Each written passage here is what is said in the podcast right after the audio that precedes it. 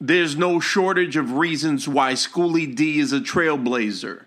Off the top, he is indeed the undisputed creator of gangster rap. He is a rapper's rapper, influencing iconic rappers who've gone on to influence generations of rappers. He was an entrepreneur before it was cool for rappers to be businessmen. During the 80s, he was embraced by fans abroad and began to tour globally and perform with giants of punk such as The Clash and Fishbone.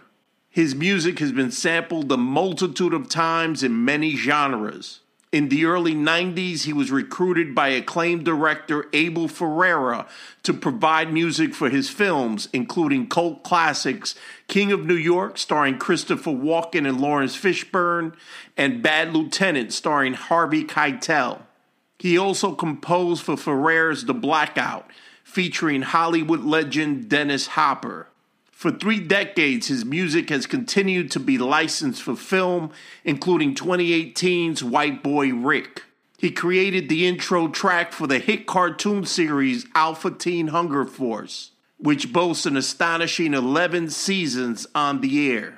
As a graphic designer, he created a one of a kind visual brand with his distinctive line art depictions of himself. As a musical force, he built a legacy that is unrivaled. He remains an irreverent and enigmatic figure years after his timeless and minimalistic masterpieces, Gucci Time, PSK, and Saturday Night.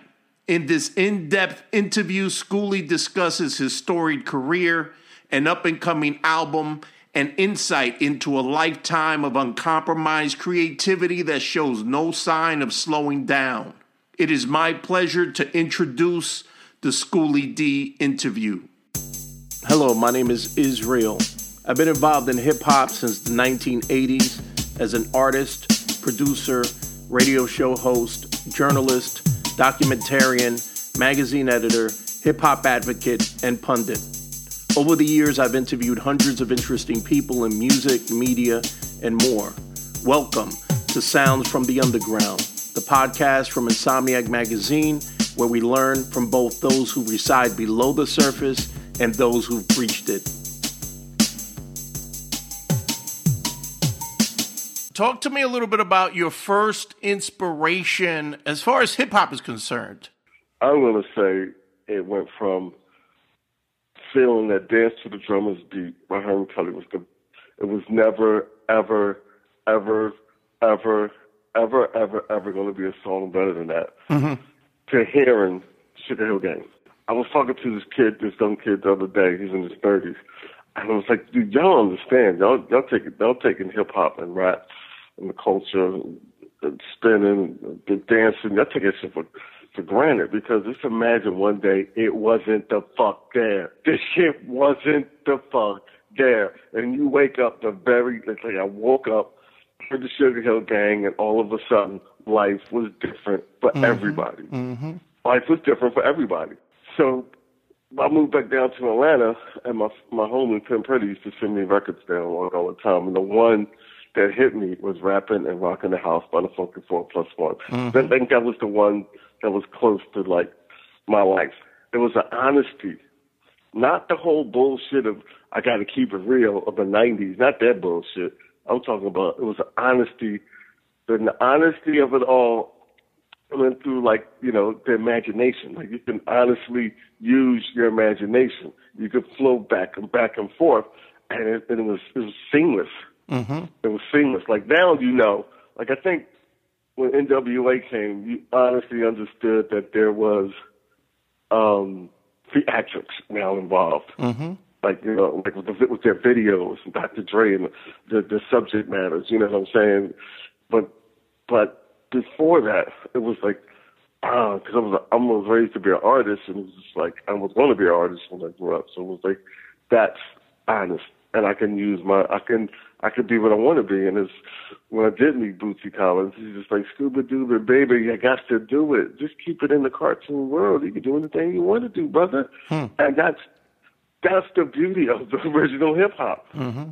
You know what I'm saying? You talking about going around the world just meeting all the fly girls in Hawaii and fucking everybody to like just getting some cheap some black rolling in the fucking hot rods up in Brooklyn.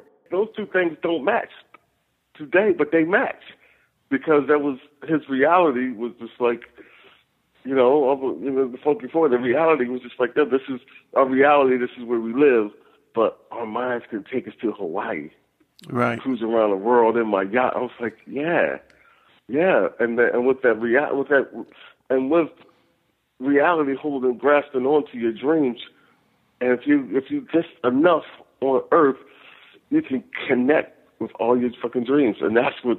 And then just imagine, there was nothing like that the fuck there. Funk music had dried up.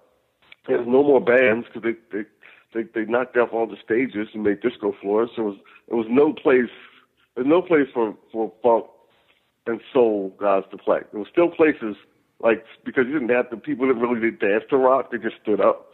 you know what I'm saying? Mm-hmm. So they still had places for rock and roll guys to go, but they didn't have any places left for black guys to go and play instruments.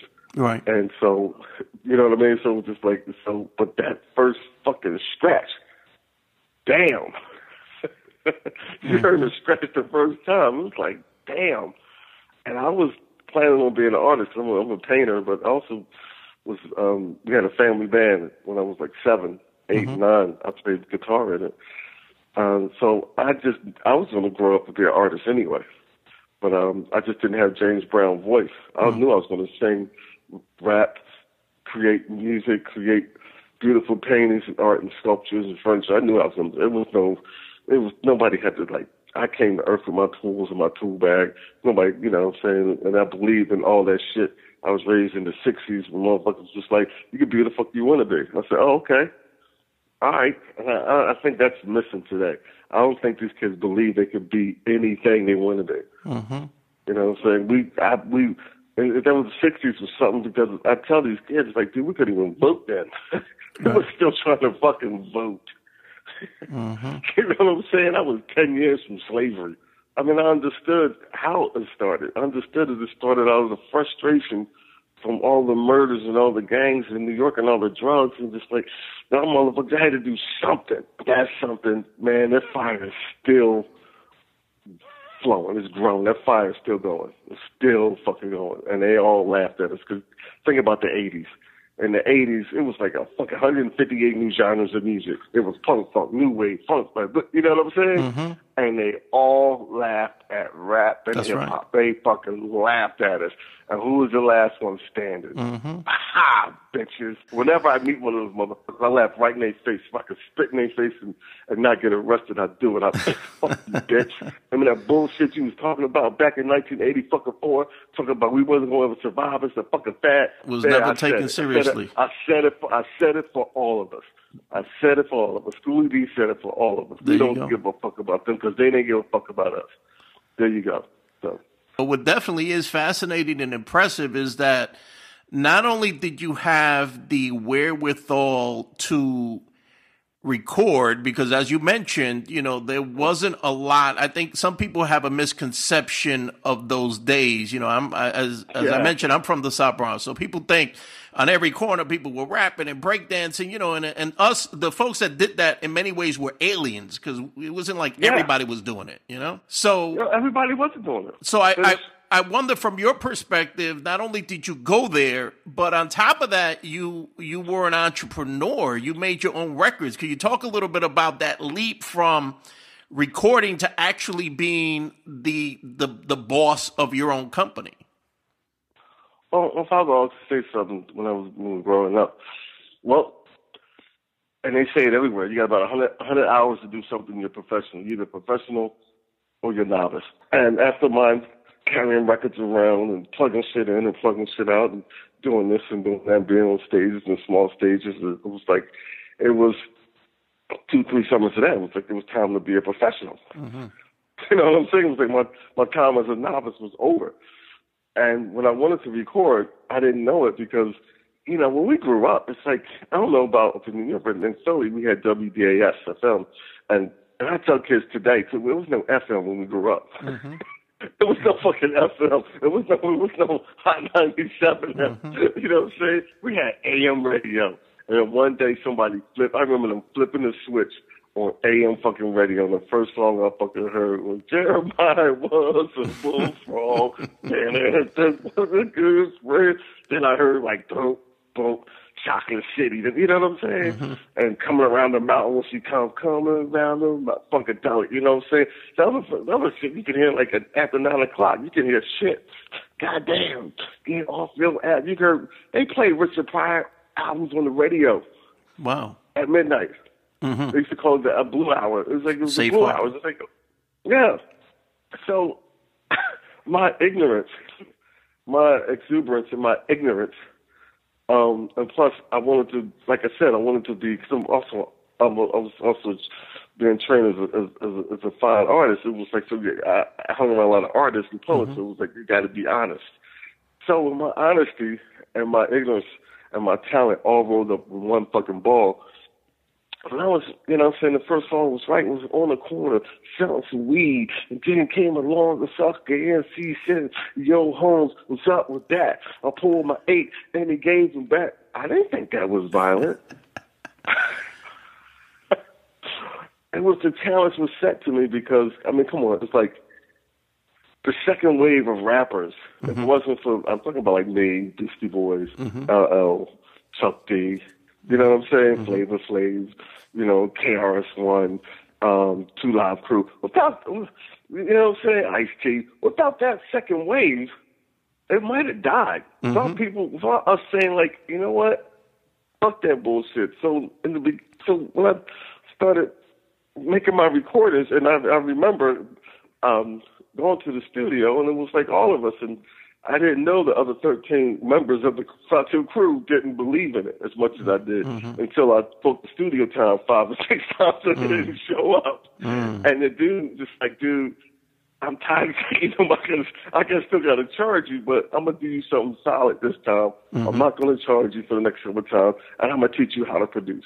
Mm. I was like, huh? He said, because you, you, you know how, it's, it's like they, and then the crew, they gave me the drum machine, so two weeks later, I was the master at that shit. Mm-hmm.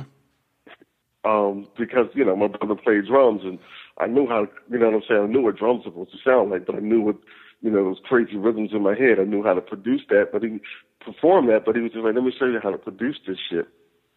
I was like, "Huh, really?" So you shouldn't need anybody. Mm. Cause you you you play, you play guitar, you play bass. you know what I'm saying? Right. You know what middle C is on the keyboard. why why wouldn't you you write your own rhymes, right? It's like, yeah, you know what you want the song to sound like. So he taught me these guys that these older cats that taught me to produce. So and what what drum after, machine was that on on uh, on your first record, Gangsta Boogie? And We were using something like the Linn drum. Okay, something like that. Mm-hmm. It, was, it was like a studio thing because before that, um, there was like Dr. Rhythm. Mm-hmm, mm-hmm. And and there was the um the keyboards. They mm-hmm. had that they had that drum machine on the end of the keyboard. Mm. You know what I'm saying? And that's and a lot of people don't live, understand those, those original beatboxes that Grandmaster Flash used to use, but but that's what um all those those funk groups use. You know what I'm mm-hmm. saying? Mm-hmm. George Clinton was used that. You know, you know what I'm saying? Chocolate City. Right. Um, Sly Stone used that on Family Affair because the, the group the group quit because he fucking stored it up for fucking advance. so he that's that's why Family Affair has that. It's like a drum machine. Mm-hmm. So we people, the people we black people, we was using those drum machines, right? But you know, for, for decades mm-hmm. on those keyboards, and but after that, I got the tape. I did that in '82, so I made tapes off of the first off the gangster boogie, mm-hmm. and it was a man. I was sitting in there. I'm talking about man with 10, 15 tape recorders, the fucking summer with no with a little bit of air conditioner. Like, dude, we got up to like you know, I'm saying three, four, four hundred of those things in like a, like a month, and just in Philly. I'm like, wait a minute, man. Why, why am I sitting in this sitting in this room? Wow. Why why am I press records up? Mm. All I did was like look in the fucking yellow pages and had mm-hmm. records to press them up, where you get your labels made, and record distributors. Right the fuck there. Mm-hmm. That was the great. Cause remember that commercial? It's like the fingers through the walking through the yellow pages. Mm-hmm. Mm-hmm. and I was just like, that was magic. And I did, and, and like, and again, being ignorant, I got them pressed up. And I remember my mother asking me, like, what the fuck is you gonna do with a bunch of records? but I knew my man Chino down at Focal Mart, and I remember because we was all we was a DJ crew also, so we would go down on Thursdays and Fridays in this white van used to come from New York. It from New York to Philly to DC, so that's how we got the Go Go, mm. and that's how we got you know the Crash Crew and all that shit, And all those like you know what I'm saying, and all those B sides to mm-hmm. Grandmaster Flash Live and all. So, so we talked to my man Chino and Sound the Market and all those guys. He was like, we knew him. It's like, yeah, you know, and they liked it, and it was like, yo. So I remember the dude like a hundred records, took it down to DC because he was gonna sell them in New York. Took mm. it to DC. And I remember being home. He sold all hundred in DC. I remember because I was, I was on the I was on the L. L train, and by the time I got home, my mother called and said, "Yo, this guy's from New York called. They said he needed another hundred records." Wow. So I and that was it because I had like I pressed up like two fifty. Mm. You know what I'm saying? And after you give away like 30 mm-hmm. so I took the other hundred down. I had like that, that's all I had left. You know what I'm saying? But I had the money, so I got some more pressed up, more pressed up. And then there was something like that. So then I get a call from from Lady B, and because you know back then they had mm-hmm. the charts, whatever was selling in in the record shop. Mm-hmm. You know what I'm saying? That's what they wanted to play. And she said she had the only hip hop show. She said, "Bring it down. Let me let me hear it." to the radio station, and it was just like, man, walk in the summertime, 95 degree heat. I was light skinned when I started that walk. I was a black ass motherfucker when I finished. I was, I was, I was African black. Wow. and I get there, she was like, I can't play that shit. And I didn't understand. Like, I thought she thought it was bad. I'm like, what? Right. I can't play this. Like, what are you talking about? Talking about, like, you know what I'm saying? I'm on the L, pulling pistols, smoking weeds. I'm like, yeah, that's what we do. Mm-hmm. that's what that's what we do in our neighborhood, and obviously in New York and, and DC too, because it just sold you know a couple hundred records down. Mm-hmm. So, and it, it might sound silly, a couple hundred records today, but mm-hmm. if you sell 200 records in one day back then mm-hmm. in '83, you was a fucking star. Mm-hmm. because it was like what ten rap groups, right. and nine and a half of them was from New York. you know what I'm saying? So it was like I fucking sat outside, man. It wasn't. I wanted to fucking cry, but it wasn't about me. It was about I was so proud to tell the story of 52nd and Parkside because. Mm. Like I said, like the late '80s and late '70s and the early '80s, well, you know, fucking New York. It was like mm-hmm. nobody get paid. No fuck about no black people we just felt like it was just being overlooked. Mm-hmm. You know what I'm saying? And it was like no, like it's like all the all the stuff on like TV is just like so cliche, mm-hmm. black. I the shows don't do this for you, boss. Black people don't talk like that. I was raised in the South too. I ain't never met nobody like right. that. Damn that motherfucker. Right. And it was like so important. I, mean, I was just like, who the fuck is gonna tell a story then? If this shit, if I can't tell it with this shit. So luckily, I was just I was sitting out there and um the station director pulled up in his Rolls Royce. Wow. And he saw me, and I told him my story. He said, "Come on in, listen to it. It'll be on in two weeks." Wow. So they did the so they did the edit, took out the cuss words, and it was and it was just like boom, boom, boom, and um, and me and Lady B we developed a relationship, and we still have a friendship relationship. Mm-hmm. We got a cap on the day because you know, mm-hmm. people, but it was just like, and she was and to this day, she's like, you know, I just fucking. And people say that, which is which is a good thing to my to my soul. It's like because you haven't changed in a good way. Mm. You know, you knew you did. You you do your your music is like art, and you haven't changed in a good way. Right. So once you start playing my records, it was, um, you know, and if, if if I did something that she really wanted to play, that she would you know, she would. I got used to. She would do my edit, my radio edits. Right. So I, I think I did like three songs out of like close to 400 songs, maybe I did three songs radio edits because I hmm. just didn't. I just could not. I couldn't feel it. I couldn't feel it. But that's that's that's the answer to that question. Mm-hmm, mm-hmm. And I noticed that that first record has been uh, early on was released on multiple. At least it had different yeah. label names. Was it that you would change the name every time you pressed it, or was it different companies you were working with? No, I was working with another record company, Because once you know, once once it came on the radio, it was like the demand was just like it went from like a couple hundred to like a couple thousand, like real quick, like real quick. And I met some older guys, um, and they were just like, you know, let us, you know, we're gonna come in, we're gonna handle it for you. And I thought it was a partnership.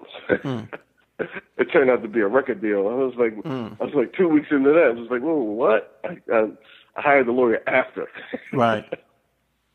Because you know you didn't know. I mean, mm-hmm. just like so I was like, I kept, and it was weird because I kept saying call them partners, and they kept looking at each other funny, mm. like this mm. nigga don't know you're a slave. Wow. and so I got out of that shit quick.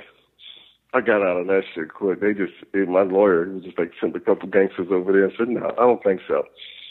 I don't think so. They ripped the contract up that day. Right. Right. and I get a call and it's just like you, you got you, you on your own again, which is and and I remember it's scary because now you got to learn. I remember thinking about older guys, and now you got to learn business. Right. Now you got to learn business. Now you got to learn distribution and then then then the license and then the, and that's that's so that's. Uh, then it was like then back then it was just like it was a bunch of like you know it was, it was a few bootleg bootlegging. Mm-hmm. You know, I mean, people were people were bootlegging shit back then. Nobody gave a fuck. They didn't think the shit was going to last two years. Mm-hmm. That was forty years. You That's right. what I'm saying? Four fucking months they gave it. Mm-hmm. So yeah, so that that that was the confusion of all the all the different record labels. Right. And then in regard to the business side, you also had the wherewithal early on to maintain your publishing, to keep your publishing. Was that something that you learned before you started making records? Did that come from the attorney you hired or what? I think that was just innate because you know it, it's like you know if you ever if you ever had a job and you had to like like the only other job I had was um I was a manager at the shoe store mm-hmm. and they taught me the books. The, the mm. manager, they, they, they, you know, they wanted, back, they actually wanted me to stay. It was like Hanover. They was just like, you could be regional manager, you could be, cause I was like, you know, I had to get the gab. Mm-hmm. You know what I'm saying? And I was black. It was like what people wanted, like that. I wasn't token black, but they wanted like it was that that era where it's like you know we have this hot black dude who's gonna you know so it's like they taught me the whole business. So I knew I, I was reading spreadsheets and all that shit. But, oh yeah, so how much do we pay for these shoes? Yeah, and then we sell it for that. Yeah, but then we put them on sale for that. Like the markup for clothes and shoes is like five hundred percent. You know what I'm saying? So then I started figuring all that shit out. So going going over that, and it, it was just like um. And then we were doing, cause back then, like Hanover Shoes, you would do a licensing deal. Like, you know, it was, um, let's say Nike had a shoe. right? Mm-hmm. And then a couple of years afterward, Nike would license that style to Hanover. Mm-hmm. you know what I'm saying? So Hanover, they sold a, a cheaper version of Nike or New Balance, or they paid, they paid New Balance and Nike, Right. they would pay them money to use, you know what I'm saying? So, mm-hmm. so that's when I started learning about like licensing and, things of that sort. Mm. So was your So phone was your phone blowing up after that that record took off? The the first one I know that was obviously before Yeah, Gucci was. time. Yeah. it was, it was blowing up, and then and then I did a, a, a mistake. I was hmm. it was it was it was for a good reason, but it was a mistake. It was like and it, and it turned out to be like the Philadelphia Mural Arts. They was doing a thing against um, graffiti, so I wrote these two songs about graffiti. That's the first time I, I, I took money to write a song, and I thought it was going. I thought they wanted like a, a like a verse, but they wanted like two songs, and I did it, and I felt so low of myself that I quit. I was thinking, man, if I do that shit on my second record, I ain't never gonna be. I'm never gonna make a change. And Royal Ryan, remember we were like we were um, we were on the L. And he was just like, dude, the fuck is you crazy? he said, this is fucking crazy. Stop talking that bullshit. he was born for this life. He was, and it all like two weeks later, it all hit. Two weeks later, I met Code, um, uh, a friend of mine, Manny, who's uh, who's passed now. He was the one who gave me the idea for PSK. He's like, well, what you talking about? Because he's talking because you know, uh, uh, like every rap record came out of New York was talking about, mm-hmm. you know, Brooklyn Bombers, you know what I'm saying, the Bronx and money making mm-hmm. Manhattan. So what you talking about? Like you know, Parkside Killers. But we mm-hmm. we got something to say. Then my other homie, Abdul, he was just like, and you always wearing that Gucci shit. Mm. And I was like, yeah. So I start writing, and um, And um, then I met Code. Code just walked up to me and said, "Yo, man, I think you need a new DJ." And he was still in high school. And two weeks later, we recorded PSK and Gucci Town, mm. just like that. And it was like, but I, but it wasn't just like that. I tell cats now, it was like, it was the 21 years that led up to that. Mm-hmm. You know, so you spend your whole youth like dreaming about what you want to do and writing and, and, and you know what I'm saying, like practicing your dunks or practicing how to throw the best spiral or practicing your bass or your, you know what I'm saying, or practicing how your best strokes and stuff like that or you know practicing to be a pimp or whatever you want to do. You spend that that and that's the, where the energy came from the first four albums. Mm. That's what because it was like all that pent up energy came from that. So um so that was that was yeah, I think like Royal Ron and Abdul and Disco Lynn and Pimp Pretty. man, just take those motherfuckers. I was just like, man, I was I was disgusted with myself. I was just like, man, I don't think any true artist could just take money just for that. But mm. you know, especially in the beginning, not in mm-hmm. the beginning. When you establish, when you establish yourself, mm-hmm. you can do stuff for money because you know you know who you are. But when you're young, you should never just do stuff for money. I, I hate when I hear cats talking about I'm just trying to make money. Well, don't talk to me then. Right. Because you're just trying to bastardize and pimp your own people. That's what you're doing. Mm-hmm. Don't give me that bullshit. I was trying to change the world. No question. And and Gucci Time and PSK clearly uh, two of the most iconic songs in hip hop. After that record blew up independently, if you don't mind, tell me a little bit about how quickly the business and, and your life changed uh, about four months. Mm. I remember I was um um because um I started doing a lot of tours in Florida, and that was around right around the time the Miami bass started. Mm-hmm. And Miami bass was like Schoolly D, Throughout Crew, and Mantronix. Mm-hmm. That boom, boom, we were down there like every week and doing tours like everywhere. Um, um, and it was um, it was like I kept going. I was in Miami, and my mother was like, "Man, you."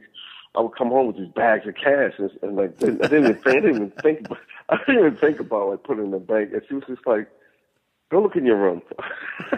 I literally had ten fucking suitcases. Oh my goodness! Filled was, was filled with fucking like you know those, those carry-ons. Wow. And and, and and, and, and cash under. She was like, "Somebody gonna come rob and kill me." Wow. Listen, somebody, somebody knew that money was in here. She's like, you need a bank account. And I was just like, like I was like the stuff from the record went mm-hmm. to the mm-hmm. bank account mm-hmm. because those were checks mm-hmm. from Schwartz Brothers and all distributors. Those were checks. But then I realized, this shit, shit, I'm making double the money. Mm. I'm make, I'm fucking producing the records, and I own the record label, mm-hmm. and I'm the artist too. Um, what was the question? Yeah, I, I was just trying to figure out how. that, took me, that took me back. That took me back to like that shit was just. I'm like thinking like, holy fucking shit. I mean, I would wow. imagine that was a significant change. You had a room full of money. I was trying to figure out how quickly and how your life changed after that record. Yeah, it was four months. It was four months after um, PSK came out. Mm-hmm. Four months. It was mm-hmm. that fast. It's like boom. And I remember um, the guys, I remember like, you know, it's like those movies, the guys who like work at the shoe store, like Al Bundy, like, you'll be back. but all the black guys was just like, you'll be back. Wow. But all the white dudes was like, dude, you ain't coming back, are you? If you do, you, you could, you know, you could be assistant manager, you could be regional manager, you could do, you could have whatever job you want. But the white guys was just like, man, we don't think you're coming back because you're talented. Mm. All them brothers was jealous. They was like, man, that's corny rap is a fad. Wow. you know what I mean? And it was just like I didn't come back. I came back to say what's up. I came back to say what's up. so were you were you getting were you getting uh, calls for shows overseas at that point during the Gucci time? Right, right about right after that, mm-hmm. um, I was starting. Um, I just finished doing the PSK album, Mm-hmm. PSK, and I just started on the Saturday Night album, mm-hmm. Mm-hmm. and I get a call from Mick Jones mm. um, wow. from the Clash. Mm-hmm. I was starting, um, I was starting a new group called Big Audio Dynamite, and he wanted either me or the Beastie Boys to, to open up. Mm. The Beastie Boys didn't want to do it because it was like uh, from you know I don't from what I understand, they didn't want to be spit on because back then punk rock there was, it was like a punk rock audience in the UK, like '85, '86. And I turned it down because I was like in Miami. I was a group, I was a two live crew in Miami. I was chilling. Wow. You know what I'm saying? And back then, you know what I'm saying? I was making like ten to ten grand a week on just just performing, and plus selling all those fucking records. His records was getting up to like three hundred fifty thousand, three hundred seventy five thousand. Wow. And, and and the most of them was being sold in New York. Mm. I was crazy. I was just like, why would I want to go to the, to the UK? And um, I was talking, and and, and Mick Jones called me up. Mick, Mick Jones was like, look, I get you um, first class flights over, and it's going to be amazing. And, and he said the one thing he said was like, and you know, Chris Schwartz talked me into it also. He's Mm-hmm. nobody's like rap groups have gone over to the UK and to London and shit, but no rap group has already has toured the whole UK yet. Mm. You'll be the first rap group to tour the UK. Wow. So I was just like, all right, I'll do it. And I was going to be over there like a couple months. I was just like, hell yeah. Um, so that that trip changed everything, as they say, everything. What's that commercial? Everything. it changed everything. It changed everything. It changed. It it it automatically. I went from um, an underground hip hop group to an underground punk punk punk hip hop group, mm-hmm. just like that. Just just for the association with with Mick Jones and all those guys. And I came back and I was like doing stuff with like the Butthole Surfers and mm-hmm. Fishbone and Lemmy Motorhead and you know what I'm saying and and I didn't realize what we were doing until Code was like, dude, when's the last time we see some black people at the Wow. concert? It's, it's been almost two years. Wow. I didn't notice because all I saw was the people. Right. You know what I'm saying? All I saw was the people. And what was that reception like over in uh in Europe? Oh, it was fucking amazing. Because we did the first tour with the um under the PSK album, and then the second tour was, so big. When we released Saturday Night, we did a whole tour of a, a Saturday Night album tour.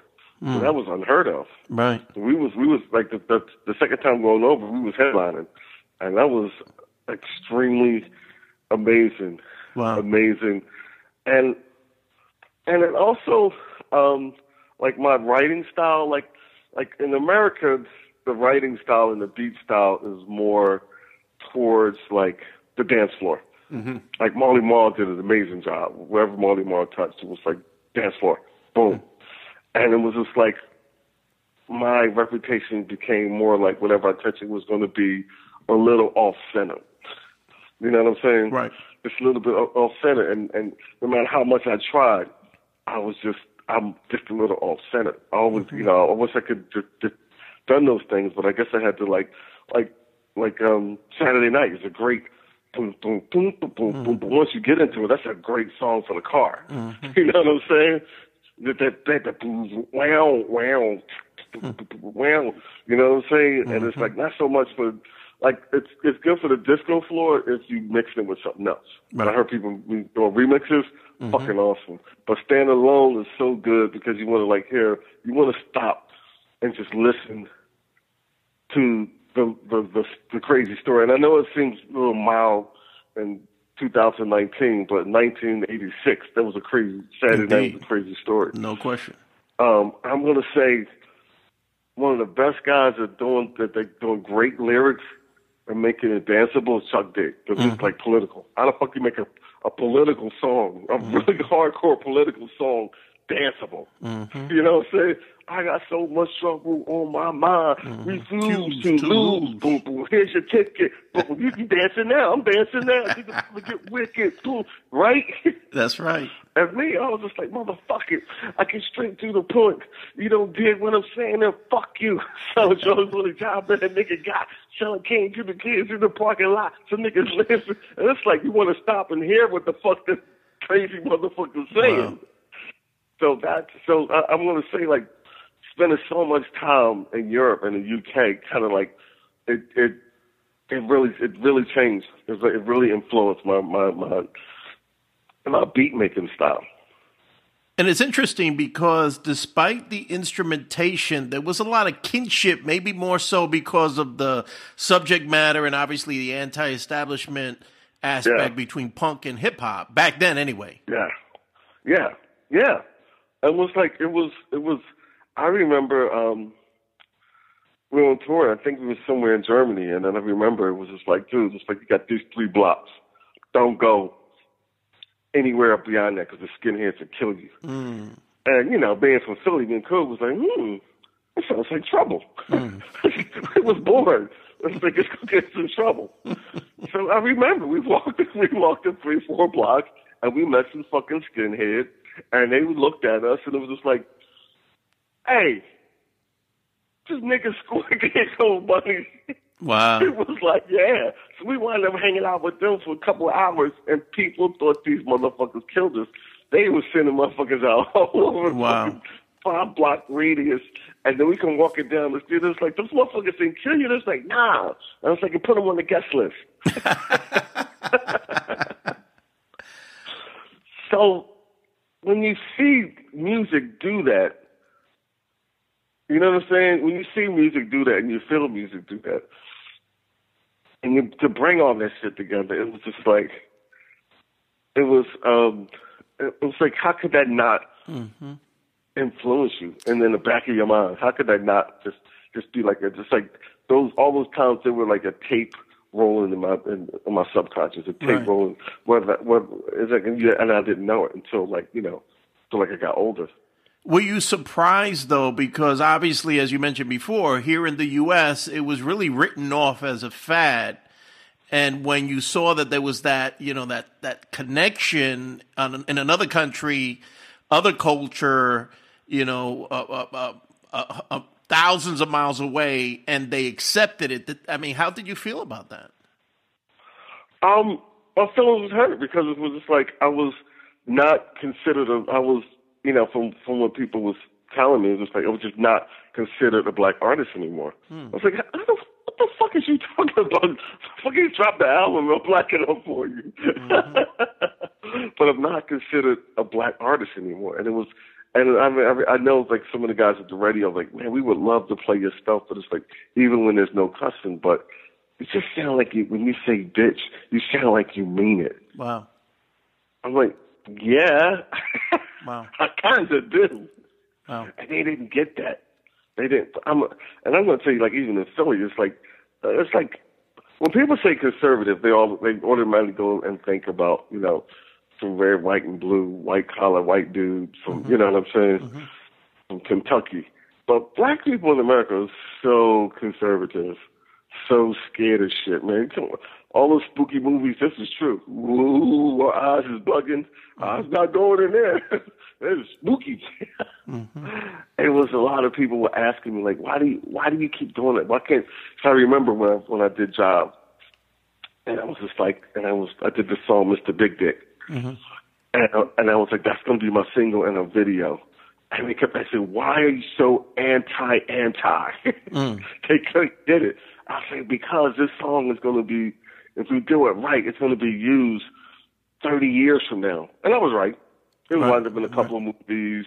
Rabbit in the Moon wound up doing a remix. Mm-hmm. You know what I'm saying? They used it for television. And you know what I'm saying? It was like uh, it was like television shows. HBO wound up using it a bunch of times. So the publisher made five times as much as the record sold. Mm-hmm. And they didn't think I was smart enough to see that. I'm like, but the publishing they're like, no, no, no, don't worry about the publishers. This is the, all the all the niggas and, and and and black men, brown men, and women. They tell us all that shit. They tell the white guys, you know, say we got you on publishing, but they tell us, now don't worry about the publishing. Hmm. Why are you worried about publishing? Because I'm worried about my future, nigga. Right, right. I'm worried about my future, and my future, the future is in publishing. The hmm. future is in that people redoing your songs. And I didn't understand. Uh, I had a, a, an attorney named Arthur Mann I didn't understand at that point in 1987 that Cats was going to be sampling me. And I'm just like, shit, it's a thousand to sample me. It's a 1000 mm-hmm. James Brown records and 40,000 fucking rock and roll records and another 10,000 funk records that I could, that I deemed better than PSK or Saturday, you know, Saturday night. And, you know, which I should have, but it's just like, as, you know, and Smooth you know, Siouxsie and the Banshees. Boom. Mm-hmm. All of a sudden, all of a sudden, the gates were open, and I think it's been, you know, that song. It was like I can't even put up the gold platinum records that people sampled due to time. Or the Beastie Boys was 1st Mm-hmm. so it was like I was thinking on that on that point, and they didn't get that. I remember because it was just like, can you stop wearing your three thousand dollar alligator shoes to meetings? I was like, well, why? Because you just don't you don't look like a rapper. Like, Wow. It's like I don't look like a New York rapper. Wow. but this is a Philly rapper. It looks Right. like. You know what I'm saying? Sm- But it, it was it, was- it was so it was, it was like I knew I knew I knew I was gonna I knew I was gonna be here until I died. Right. So some stuff bothered me, and some stuff some stuff didn't bother. me. You know, and, and now that I think about it, I, I I'm pretty sure I first heard your music not on urban radio but on college radio Yeah, in in New York. I think, if I'm not mistaken, um, Yeah. it was I think it was P Fine out of NYU, WNYU. yeah, I remember people. Yeah, yeah, yeah, incredible. yeah. So yeah, it was, and I solidified it more even more when I did the did the um the Smoke Some Kill when I when I opened up for Fishbone. Mm. You know, you on tour? Yeah, where? You got on tour with like, you know, um, Rakim or Run DMC. You touring with Fishbone? Wow. Niggas was looking to make. I'm like, and they, they didn't even understand Fishbone was a black group. Right, right. Yeah. You know what I'm saying? But I learned so much from Fish. Man, That's that tour incredible. was amazing. Wow. In, in regard to your creation of essentially a brand new subgenre, gangster rap, at the Yeah. time, did you did that register? Did it was it was it a conscious decision? Did you really get what you were doing, or Well, the first time I wrote it was in Spin when John Leland he wrote it, Hmm. and he was in it was in Baltimore, and he was um he was following around these gangs called the Yo Boys Uh-huh. in Baltimore, and just all they was playing was P- PSK Gucci Gang. I spent a lot of time in Baltimore too, lots of shows in Baltimore, like lots of like shows that went on at 3:45 a.m. So like sort of like New York, you know, you know, what I'm saying doing a show at like 3:30 in New York was just like, you know what I mean? That was that was the that was average. Mm-hmm. What time you go on? 1:45. Mm-hmm. so he was down there. He didn't understand. So he said all all over the city they were playing. I had a, I had a lot of friends at, at radio down there. They played that shit, man. They wore they wore PSK and Gucci Time out. And he came back, so he and then this is his story. So he asked a couple of cats around his office at Spin, and he said, "Oh, that's Schoolly D." And he just put it together and said, "Oh shit, gangsters and gangs and Schoolly D." And he said, "This must be gangster rap." wow? And but I mean, I'm, I'm gonna say right here, people confuse gangster rap with gangster rap. Like NWA is gangster rap with an A, mm-hmm. Mm-hmm. and that's the celebration of gang life. Gangster rap is a celebration of the individual. Mm-hmm, you know, like anybody can do shit gangster. Your, your mom is gangster. They, as, a, a single woman's raising five kids by herself, and they all grow up. You know, they're not incarcerated and shit like that. That's gangster. Right. if you go to, if you're the worst motherfucker on the planet, and you go to church and the preacher makes you see Jesus, that's gangster. You know what I'm saying? And I celebrate the gangster life. Right. Like, you know, what I did as a kid, 21 year old, to, to create a subgenre and to stick my, stick by my guns and to say, mm-hmm. no, no, this is, I'm going to tell our story for real. I'm going to mm-hmm. keep it, like I said, before the I'm keeping it real Right. movement of the, the 90s, I was keeping it real. So I'm going to keep my shit real, but also, I'm going to use my fantasies. Also, I, I can, I can, I can be in a cartoon. He can be a cartoon character. You know what I'm saying? He, he, he can kill Whitey and he and he and he can marry their daughter. What was make a bunch of swir- make a bunch of swirly babies and shit. what I always found fascinating about your art, uh, uh, your visual art, not not necessarily the audio art, was you know as a as a Puerto Rican kid in the Bronx, I was around a lot of numbers, you know, like street numbers, and and it always reminded me. Your art always reminded me of the art that would appear, the line art that would appear on the numbers tip sheets that my grandma would buy. It, it- were you aware of those, or was it just was that just street art? What, It was a street art. Right. And it's like I was with the five two crew. I was the one. I was doing like all the flyers, um, and I had this business. I would go around to bus- business owners in the neighborhoods and just like, look, man, if you want people to stop writing graffiti on your on your business, let me do some art on there, and they stop. Wow. And I fucking I painted myself out of business. Wow. Because motherfuckers just stopped doing graffiti over my art. Uh-huh. Then I had this other thing where I was making. Uh, it was like a lot of pregnant girls in the neighborhood. So I was, I was making. I was like making pregnant T-shirts with the kids. You know what I'm saying? For like bubble shirts and shit like that. Wow. just like, and then I make this shirt with the kid on. So you know, so I was, I was well aware of like you know, um, the. It was like, but it was like the graffiti that was coming out of New York Mm-hmm. and all the stuff that I was listening to, like um like all the album covers. I was I was amazed at all the Santana album covers and all the stuff that was on Westbound or uh um uh, for the Funkadelic. I studied that shit, man. You know what I'm saying? I studied those cats. So all when you look at it, it's it's all of it. It's rock and roll Right. And it's it's it's it's New York bubble graffiti art and and and funkadelic. Indeed. And obviously, I was going to say it. maybe that also kind of adds to that kinship with punk because it was so DIY. It was so just do it yourself, make it happen without any extra resources.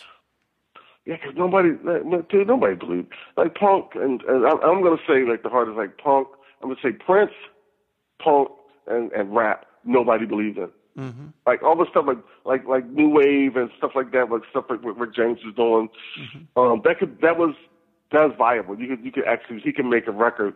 He can he can make a record about uh, smoking crack and and kidnapping bitches, and somehow people like don't hear it and they play it on the radio. you know what I'm, you know what I'm saying? right, but right. with, with, with, with Prince, punk rock, and rap, it was just like we our first. Like because Rick James and those guys, they wouldn't, they couldn't survive without the radio. We had to be true to our art from the top to the bottom Mm-hmm. that was conscious and unconscious at the same time. It was like we, it wasn't like we could do anything else because we couldn't do it. We had to be ourselves, but Right. we knew consciously we had to be ourselves. Right. So it was like so it was, it was a conscious decision to, to be like that because it's like because when we influenced each other that way. Indeed. So after all the success with the singles, and then obviously, uh, eventually with Saturday Night, the album, what led you to to sign with a big label? After that, I remember buying your records and seeing the Jive emblem on them. Well, well, it was like you know what, Jive was signing everybody up, and all the distributors they stopped paying me because it's like I tried to convince them I'm not going to sign because I never want to sign. It was like no, I'm independent. It was like no what, and then they just signed Jazzy Jeff. You know what I'm saying? It was just like well, they just signed Jazzy Jeff. Hmm. We know you're next. And Jive was Jive was Jive was saying like yeah we're going to sign school. They was calling me, and I was just like man please. You know what I'm saying? I was like, nah, I, I ain't feeling y'all. But, you know, Chris, or part of the time, was like, he was like, dude, we got to start paying people. We got like 13 employees, mm-hmm. and we're going to be done with the money in a few months. Mm-hmm. You know what I'm saying? So I pretty, I had, you know, we, I just was talking to Chris last night about it. It's like, yeah, dude, I was just like, I, you know, that's the only reason why I did it. And, and it's funny because once I did it, the distributors paid me the money. The son of a bitches. I was like, you motherfuckers. Wow. And I took that check back up the job. I was like, man, I don't want this. I, I don't feel right. They gave me some more money. Wow. And you know what I'm saying? And everybody, like then I think the next five years, I just, I was lost. I was like myself, but not myself because I had to feed 20 people. You know what I mean? Mm-hmm. It was like, it was like I had crew, I had people, you know what I mean? It was just like, it, it became that machine. Right. It became that machine. And, lo- and so somehow I got, you know, um, am I black enough for you out of that? Mm-hmm. I don't know how I did that shit, but mm. somehow I got that record out of that. And that's, you know, when I met Abel, and Abel was just like, dude, I'm looking at you right now. They ain't never gonna play your shit. Mm-hmm. Mm-hmm. you need to come with me and make music for movies. Right. And so we went down, and he was like, "Let me explain it to you like this, budget wise." He showed me mm-hmm. the budget of a a small movie. You know what I'm saying? And, and it was just like, like let's say it's a, a, a big record back then. They might have spent a couple hundred thousand. A small movie, you were spending like twelve, twelve million. And he said, like you told me, and you get two percent of each that. So you get two percent starting off. You get two percent. The film composer gets starts off with two percent from twenty million. You know what I'm saying? So Right. it's like you figure that shit out for yourself and you get shit want to say. And it's on it's movies and it's TV and it's on DVD and it's on VHS and it plays overseas and it's gonna play on ever. And just ABC and HBO and Showtime. I was like, all right, I'm with you, homie. Wow. And and, And that's when that, that's when NWA blew up. Because I Right. was just like, I'm out. right.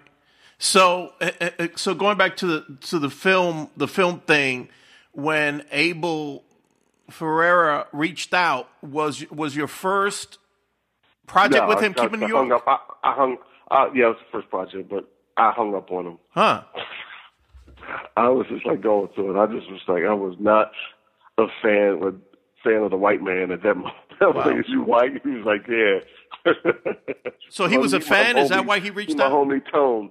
Yeah, somebody, somebody. It was like he was filming, and he was like, "Man, I need, I need something hard. I need something hard." And People kept giving him stuff, and it's funny because my roadie on the Saturday Night tour um, in in the UK was his assistant, and he was like, asked, "The fuck you been listening to all this time?" Say, Schoolly D. Never heard of him? He's like, no. Put it in, so he just started playing it with the sings and the dailies, and he's just, like, "Oh yeah, we gotta get this cat." Wow. So what made you Yeah. finally delve into that that world? Once I once I went to New York, Oh. he sent me he sent a, he sent a limo for me, and it's like I said, it's like back in the day, like now limos and hip hop, just like you know, it's just, just the norm. But back then, somebody sent a limo for from New York, and you go up and watch a special screening, and you're sitting there with like you know Wesley Snipes and Christopher Walken. Mm. That means something. Mm-hmm. And they treat and they treating you with respect like an equal. That means something. Right. You know what I mean? And you're sitting there, and it blew me away. And he's like, "You're a film composer," and I was, I was, I wanted to be a film composer when I was a kid. I used to sit and watch those movies with my mother on, you know, six cinema six on Sundays and shit.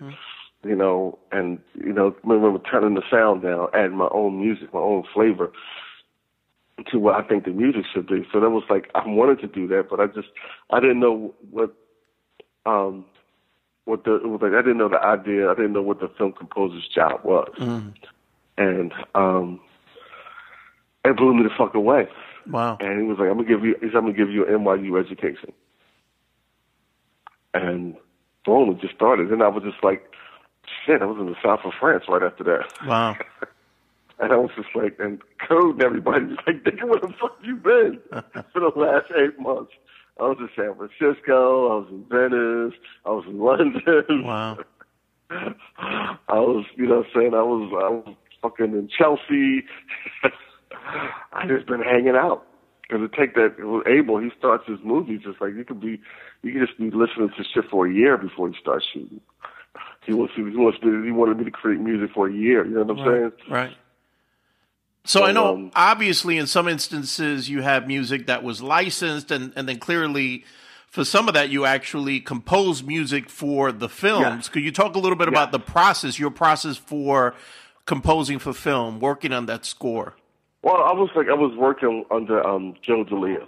The process was like, it was, um, it was, it was, uh, uh, it was like, it was great when I could like, I could just like read the script that came, like came up with the music, opposed to like some some people, some.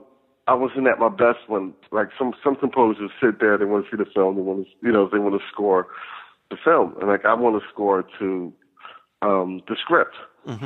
So that was that was hard in, in, in the beginning. That took that took a couple of years to to, to do, um, and and and and Abel Abel figured it out. Like he came in one day and I was in there scoring. I was having a, a hard time. He was just like, "How come this shit sound different from the other shit you just did in Philly and brought up to me?" Like when I would come to New York and sit in the studio and score, it's like because it was like I felt free. The freer I am, the better I create. Uh, uh, but only job to do. If somebody came and gave me like one hundred fifty thousand dollars, like you know, something doing songs. Once the word got out, like I gotta catch the cop. So the day, like I get from these Hollywood guys who just like know, with one hundred fifty thousand dollars, give me a theme song, I would just do it. Mm. Part of it all, working with Abel, something that was going to be have my name on it, and, was, I was making a career out of it. It was like a little different. I was like, I had to feel, I had to have the freedom to feel that. The first movie I took the reins to score was um, uh, Blackout, mm-hmm. and it was starring Dennis Hopper, Matthew Modine, Beatrice Dalle, um, uh, Lili Taylor, and that was down in Miami. So we get there, I get there, and Abel wants me to score on set, and um, yeah, so I was like, I was actually, I was, I was act. They wrote a part in for me, and I want, and he wanted me to score as as the movie was going. Like so, so like most most times, you like you get the film or you get the script, um, and you score from that. This he changed everything. He wanted me to score the film as the as he was filming. So at the end of the at the end of that, get dailies, and he wanted he wanted me to score like right then and there. Sometimes he wanted me to score um, because the the music and the theme was around it was, it was sitting around a bar in a disco, and he wanted like and then everybody everybody wanted their own theme song. Mm. Like Lili Taylor wanted to, Dennis Hopper wanted his theme song, Beatrice Dalle wanted his theme. so everybody wanted their own theme song. What the fuck is y'all fuck? You know, so, so, so I was like, so what do y'all expect? Can you do this shit now? Can you do it now? so that was just like, but you gotta get. That was like, I guess it was like five years into into like working with Abel. So it was mm. just like, okay, now it's just like just throw him into the fucking, you know, just throw him to the deep end with wow. the sharks. And it was like, it was it was a cool concept. We're both two cancers, and you know, we're both trying to get what we want out of out of shit and out of people, unconventional. Like most people just go straight forward. We we tend to go from side to side and around. So I guess he was just thinking, it was just like, you know what, you know, you, you've been hanging out, you read the script, and just mm-hmm. go for it because you're not, you're not, you're not going to be a conventional um, film composer. So you might just like use your style right now. And um, at first it was just like um, I didn't get it. It was okay, but then I started. I talked to Joe, who was um, the previous um, film composer, and he's like, no, I usually just get to shit and I go home. I get to sit with it for a month or two. and once I did, the thing is, once I did one, one, one thing song, then everybody was like, can you, can you write something for me when I step out? I'm like, uh, are you kidding me? uh, but I mean, I did it. Right. I mean, I, I did it. That, and luckily, I'm, I'm always writing music. I'm always writing music. So always like, so, and I have my, my keyboards um, and back then you had like the small floppy disks and shit, mm-hmm. the three by fives. I had like all the music on that, so I just so this somebody was sat in the back and said, you know what, I'm just gonna go through the go through some of the stuff that I have, and everybody just pick a fucking beat, and I'll put the keyboards and stuff over, it. and that's and that's how we did it. Wow, and that's exactly how we did it. It was um, like Dennis Hopper, man, that motherfucker is like amazing because he's just like laughing, joking, because he's like he's in he's he's on point. He goes straight into character. I'm, I'm talking about less than a second. Mm. He's you know he's eating a slice of cake and and it just goes straight into character. I learned a lot on that film. I learned a whole fucking lot. I learned a lot on that movie. It was fun. fun. Wow. And and then obviously, I mean, from from there you've done a bunch of things. However, I would say that the Aqua Teen Hunger Force seemed like it was different from everything else that you had done up until that point. Can you talk a little bit about how that came about and the different roles that you played, not only in doing voiceover, but also obviously in the intro music? I mean, all these things that I'm doing and I get to do is something I've thought about since I was seven, eight, nine, ten, eleven. You know, I've fired, if you know my um, history, I fired my first band when I was nine. it was just like a because you know they didn't they wasn't practicing hard enough. Mm. so it was like these are things that I mean something about, and I just thought I thought everybody had that laser. Mm-hmm. You know what I'm saying? And so everybody knew what they wanted to be because cause that's what they said when we was kids, right? Mm-hmm. You better figure out what the fuck you want to be when you grow up. So mm-hmm. I, I spent my childhood thinking about what I wanted to be and do when I grew up, and you know, it was like so when Aqua Teen is my Scooby Doo song, I said, mm-hmm. you know, I love fucking Scooby Doo. I love Hong Kong Phooey. I love mm-hmm. the fact that the people wrote those fucking songs, the people sang them, And I was, you know, I was like, you know, when I grow up, I'm gonna write that. So when I got the opportunity to do that, I was kind of like always, re- I was ready. Mm-hmm. But the fact that when they came to town, I wasn't mm-hmm. ready. Mm-hmm. All I had was the bass line. And they came to town, man. We fucking partied the fuck up. and they came to town on Thursday. Um, we did Friday, Saturday, get fucked up just drinking and fucking strip bars and everything. And Sunday night we drop them off. And they say, Schoolly, we didn't hear the theme song, but when can we pick it up? Some motherfuckers came and tell, well, let's just say this shit on Thursday. wow. So I called, um, I called my man Eric and we went down to the studio. And we just, and they, and they said, well, we want to come too. And they came down. I was nervous. I wrote that shit right on the spot. Wow. Right on the spot. I was just like, so let, so we went over the script, was reading it, and you know, and and sometimes when I get into a spot, I just think about like all those songs are obviously all my songs that I write about aren't about me; they're about people I know and mm-hmm. me. And so I basically just use um, my brothers as characters. Mm. Um, for for uh, uh, for Frylock and Meanwhile, I just thought about my three brothers. Mm. and um, that so then they would just say, well, why don't you um, why don't you like to help us out with a couple of things? Because the guys from from from Jersey, we're obviously living in Atlanta. Um, what would he say here? What would he say there? And say, well, and then they would just say, well, why don't you like, why don't you, why don't you narrate? Why don't you be a character? Why don't you narrate? And um, the first couple of things I did, I made my voice all cartoonish, mm. and we kept fighting back and forth, and we did it. We did that for like three or four weeks. And I was like, so what the fuck do you want? So we just want your regular voice. I said again, why'd you fucking say that in the fucking beginning? So, so then once I started that, it was just like it was, it was. um I'm surprised that when somebody does something shitty, I'm not too surprised when good shit, mm. when stuff like that happens for me. What's mm. good because that's that's how I, that's how I think my life is supposed to go. I'm doing mm. things that okay, these are things that I'm supposed to be doing. It's like when somebody like steals from me, that's the shit. I know I know people are thieves and shit like that, but that's the stuff that surprises me. Mm. It's just like, huh? Why would you do that? But the good, like you know how people are so surprised when something good happens to them, mm-hmm. like or or or or they hire people. So that's, that's the thing. People hire people. People have agents and managers and, and publicists, and it was just me. You understand what I'm saying? So, mm-hmm. that's that's the difference. It was like people hire people to do that shit for them. Like these are my dreams, or people come to them and say, "Well, okay, well you're a rapper, and you're and so these are these are the ten opportunities." Like when Hammer was got a cartoon, it was, I don't I don't know if he was, he was thinking about a cartoon. It was just like it was an opportunity because mm-hmm. it's Hammer. You, you dig what I'm saying? Right, so, okay, right. now that you're Hammer, or now that you're you're this guy, um, these are the new opportunities. For me, it was like, oh, these are the things that I wanted to do anyway, these are all the things I want to do. And when I was talking about doing them, even now, the people say like, you can't, you can't do that. I don't even know why people tell me I can't do shit anymore. I really fucking don't. Wow. I don't fucking get it. It's like, well, why not? Because you need an agent. And it's like, it's.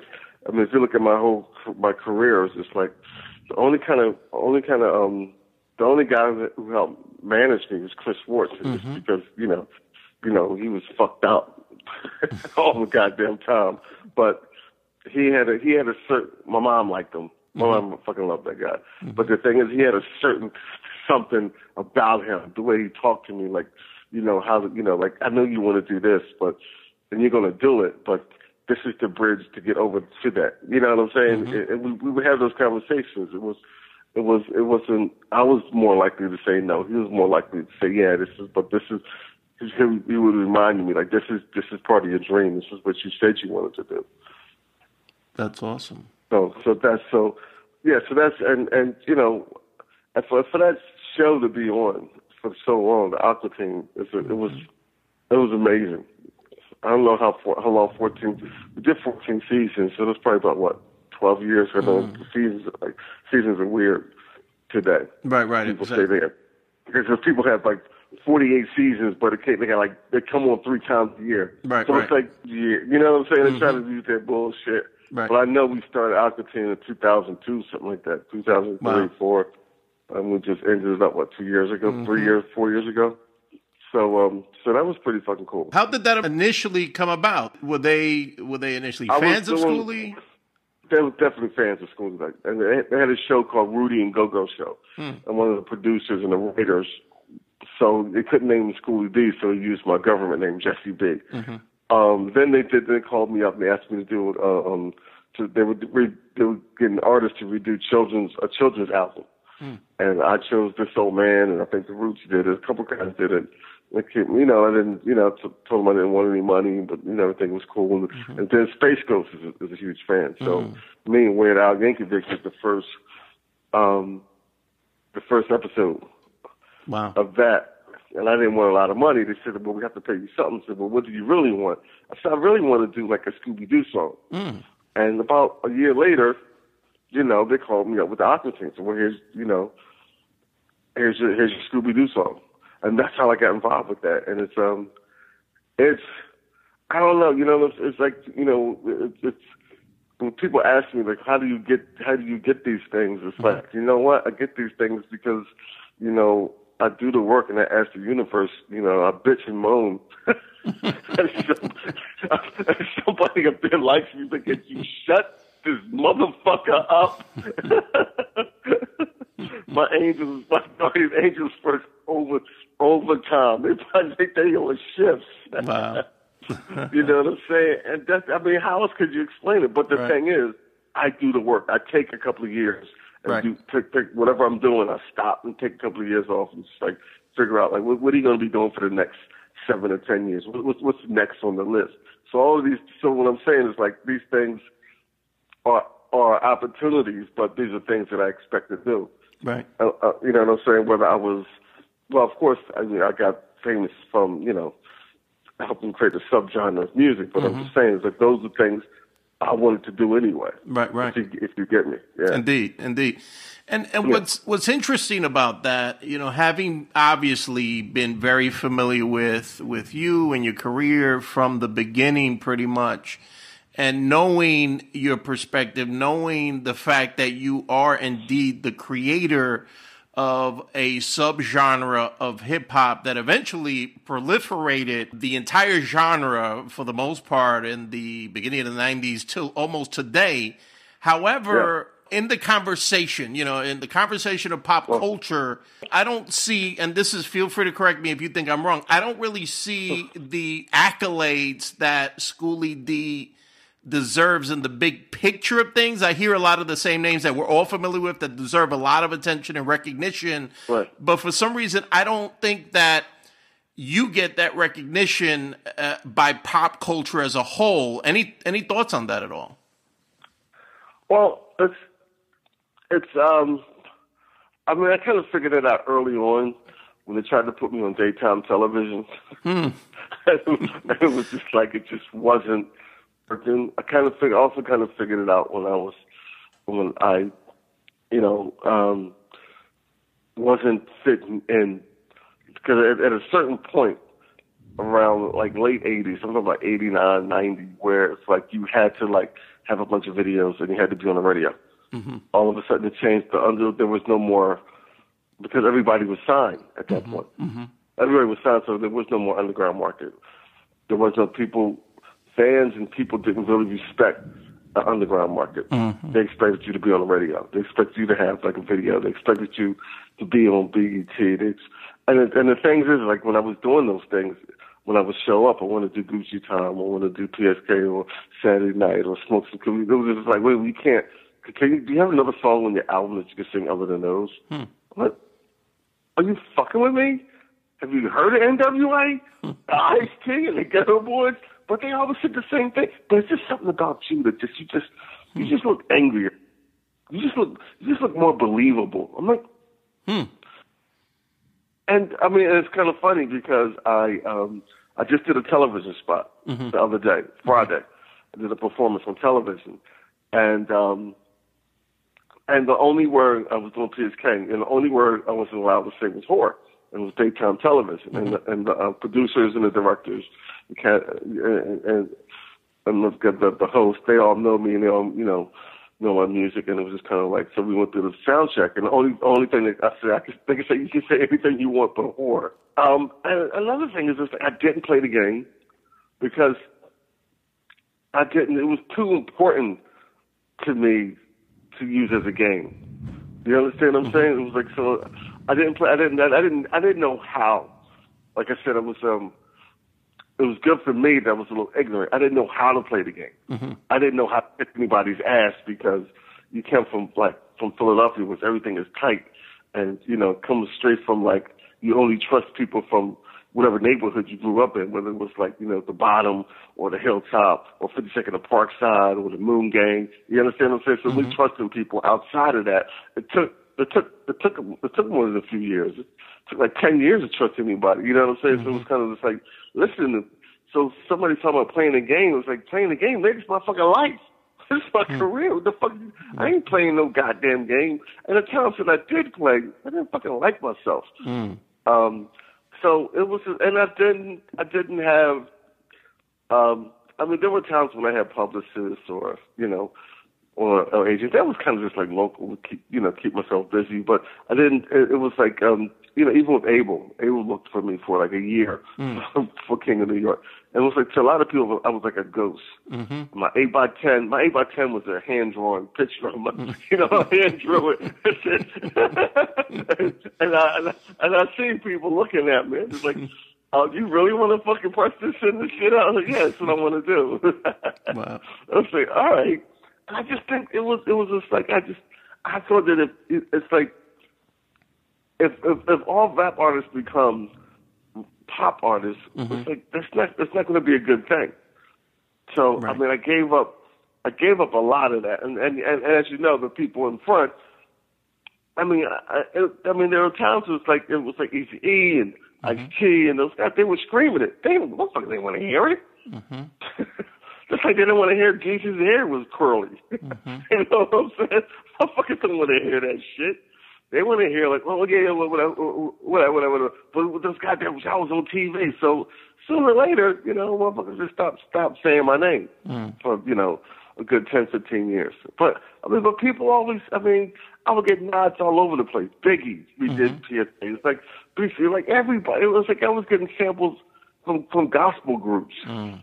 So people knew, and, and I start, started to describe myself as a as a character actor. Um, so in the character, my, my acting was my music, which which winded up in a lot of you know plat, gold and platinum records. I mean, from Aphrodite to the Chemical Brothers. I mean, think about it. It's like my, my music was used like all across the board, and I really started thinking like like well, it's like um because I produce my own music, my my music and the way it sounds is just as unique as my lyrics mm-hmm. and my vocals. Indeed.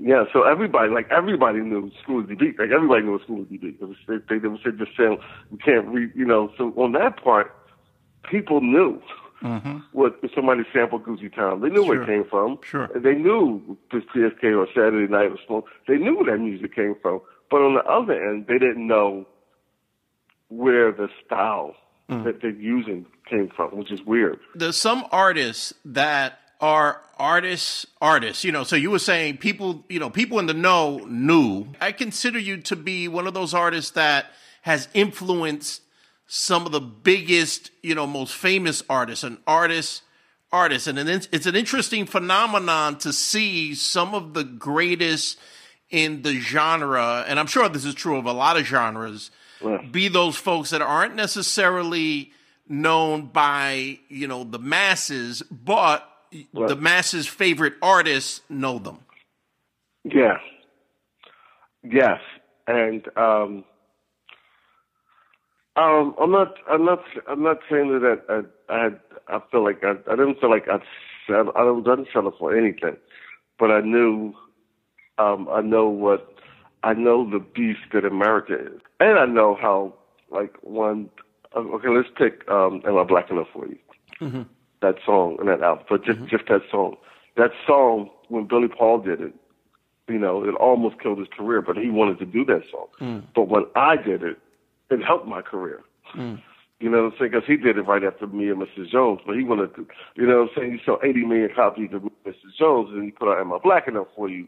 You know, no white people in the world want to hear some nigga talk about how black he is. Mm. Um, but you know, saying, but it inspired me to do it, and they, they even made a film about it. Mm-hmm. And I, I finally got to meet him, and and he was he was talking about. It. He was just like, man, I heard there was like it was it was like um he said it like kind of like a ghost, but I I, have, I knew you was from Philly, mm-hmm. and I heard it, and I know the song, and people was telling me I know I watched it in King of New York over and over again, and said I love what you did with it, and but it was just kind of like nobody knew after me and Mrs. Jones.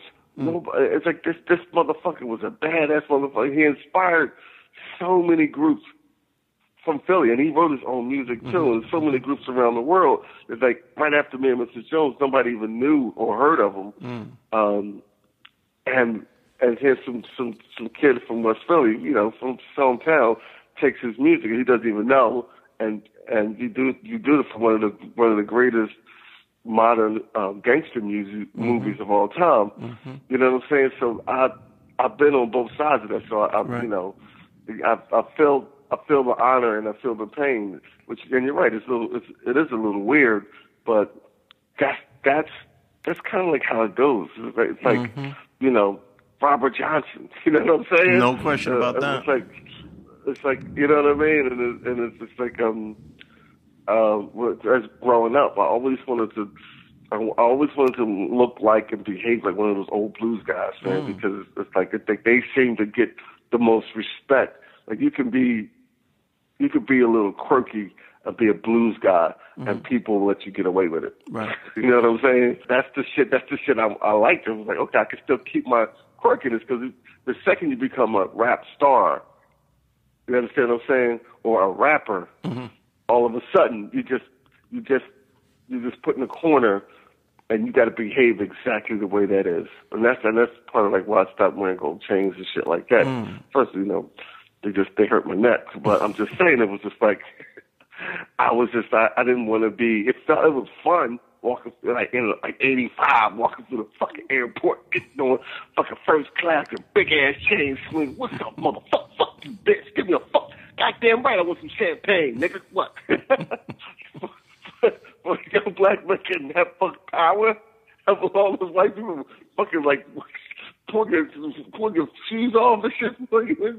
That shit felt good. Wow. It felt good for a while, but I was like, you know what? That's not you though, yo. That's uh, you're an artist. Right. I felt this shit felt good. It's like, it, it, yeah, it, it, that's just being that's part of my human side, not mm-hmm. my alien side. And your human side, you don't fucking like all that shit, but it was like you can't. It was no way. That shit, man. That shit is. That shit being like that is man, that shit is tiresome, as my mom used. That shit, man, that shit, they take up all your energy. You can't do nothing but that. And that, when you can't do it anymore, will kill you. Right. Another person I've actually had the, the pleasure to, to sit and speak with at length that I could draw a lot of parallels to. I'm wondering if you see any connections, and, and I would say not only from the artistry part, but also from the the the multi talent. So, in other words, not just being an artist, but also, in, in your case, being a painter, a poet, an actor, uh, is is Rudy Ray Moore. Do, do you see those connections? Yeah. He was also an entrepreneur. He also made his own movies. Yeah. Yeah. Yeah. Yeah. I was. I thought you were going to say Isaac Hayes. Ah. Because when I'm um, when I'm pretending, when I'm when I'm well, not pretending when I'm playing keyboard, so I, I close my eyes, pretend, and I'm Isaac Hayes. Uh, and it gets me through. But for Rudy Ray, yes, Rudy Ray Moore, yeah, I, I, I got you. And it, it was like he was, um, he was, and it was this Rudy Ray Moore was just like he, he always looked like he was like 68, even yeah, he was right. like 34, like when we was growing up. so it, it was like it was like, it was like old and young, right? loved Rudy Ray Moore, old and young. Indeed. And he was a nasty motherfucker too, man. Yeah, but it was, yeah. it, it, and it's kind of like he was. So, so it was kind of like I I took from that. that's like I took from Richard Pryor. that's like I took from Moms Mabley because those people. they got the. I heard them on the radio. Mm-hmm. I seen them on television, and they were unfiltered. Mm-hmm. True. You know what I'm saying? You know what I'm saying? Rich, I think I think once Richard Pryor, right, right after Richard Pryor, they started to filter on us because they were all because of Richard Pryor's cocaine use, open cocaine use. Mm. Me growing up looking like that, why? I didn't know anything, and it, and it seemed like Rudy Ray Moore. He's, I felt like he, he's he's a kindred soul, kindred artist soul Mm-hmm. because that's the way he comes off. He's like he's surprised that he, somebody wants to filter him or edit him. Mm-hmm. Right, surprised. Like what? What? I'm Rudy Ray Moore. And he and and he and um, I've seen some interviews of him. And just like he he loved the Chitlin Circuit because it's like nobody. From some of the interviews I've seen, like nobody wanted to. He didn't get filtered. Moms Mabley didn't get filtered. She was on TV a lot, but mm-hmm. man, he heard, I heard, man, you on YouTube. I guess with Mom Mabley rap songs. Mm-hmm. And it was like it's so how for you know what I'm saying? A young, impressionable mind, you can't all of a sudden and I refused it. You can't all of a sudden become 18 and, and then you forgot you got to forget everything from 18, 19 to 20. You got to forget everything and start all over. Whoa, wait, what? I got to forget all that good shit. That was Wow. the good shit. That was, and it was grown. It wasn't kids doing this shit. It was grown people. I could see if it was like we were watching like Moms Mabley and those guys was like 16 or 17. You know what I'm saying? Right, right. But they were grown motherfuckers. Mm-hmm. So wait a minute. It was like I just I didn't I wasn't watching kids. I was watching grown ups. And they were on the radio, and they were on TV, and they did have albums, and Mm-hmm. they did rap, and they did sing. So, so why can't I do it? Mm-hmm. Why can't I do exactly what my heroes did? Right. And that's and that, and that's another reason why you it's it's like I didn't I didn't compromise. And it's compromising it's compromising. You know what I'm saying? Indeed. I think that I think I think the best I think Chuck He's so scary. It, it, it was just like but I think uh he didn't compromise at all. But I, I think they they moved they switched over to him. And and and since he had Flav, I think Flav was it the, he was he was the comedic comedic relief Mm-hmm.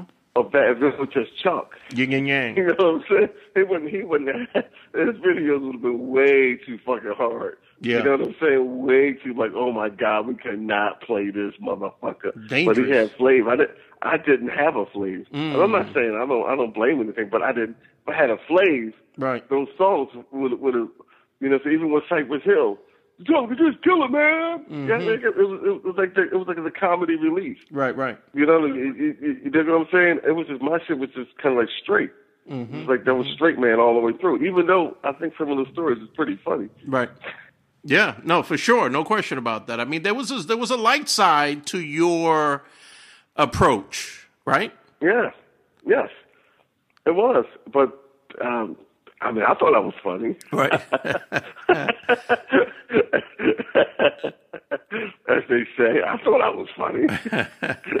That's just taking the handcuffs off, handcuffs off you in jail. Get in there, nigga. You get fucking jail. I thought it was funny. so, uh, so, so, talk talk to me about your thoughts on the proliferation of of gangster rap and hip hop. I mean, I think that, and I've been I've been a critic throughout the years of not of there not being enough balance, and some folks kind of Yeah. take that as uh, uh, as not appreciating the harder Yeah. edge stuff. And I love the you know you I love the originator of that style of rap. You know, someone that came a little bit later, someone like a Kool G Rap, obviously, you know, all the way to NWA. But it seems like Yeah. we got to a point where people bought into that and it become one Yeah. dimension, one dimensional. Yeah. I said the same thing. I was just like, man, y'all painting yourself into a corner mm. where y'all can't even smile. And now y'all gonna, and then you know, even today, especially with what's going on out in Detroit and everything with those rappers, mm-hmm. mm. they're like, they they they're not. It's got down to the point where it's like our artists aren't special anymore. We just got to because we said it over and over again. I'm just a nigga selling dope. I'm just a nigga selling dope. I'm just, oh, okay. Well, you're not special. Ah, fuck up, then nigga. Die, die like the rest of us. And we, and the machismo of the of the, the, the, the brown and black black boys, it's like it's it's critical. mhm mhm And And I, I watched it just like you watched it. I was just like, what the fuck is y'all doing? Mm-hmm. You know what I'm saying? I mean, I, yeah, I love at shit, but it's just like, it's, the, I didn't mind that. I loved it that Heavy Heavy D was played from like 10 o'clock in the morning to 10 o'clock at night, and then they played Schoolly D and Public Enemy. Mm-hmm. At, you know, from 10 on. That was bad. That that showed the balance. It showed our contemporaries. It showed our children. It showed it showed us that we we were well rounded. Mm-hmm. When all of a sudden everything was just one way, and the fact that it became see back in the day the drug dealers used to support the artists. Then once it became one way, the drug dealers became the artists. You understand what I'm saying? Yeah. So you had like a yeah, and then the gang, but and it was like it was instead of um, a cat that maybe was in the gang, but he was just like he he broke out and he told the stories of the gangs and mm-hmm. yeah, I'm gonna tell our stories. You know, so now it's like you have to stay in the gang.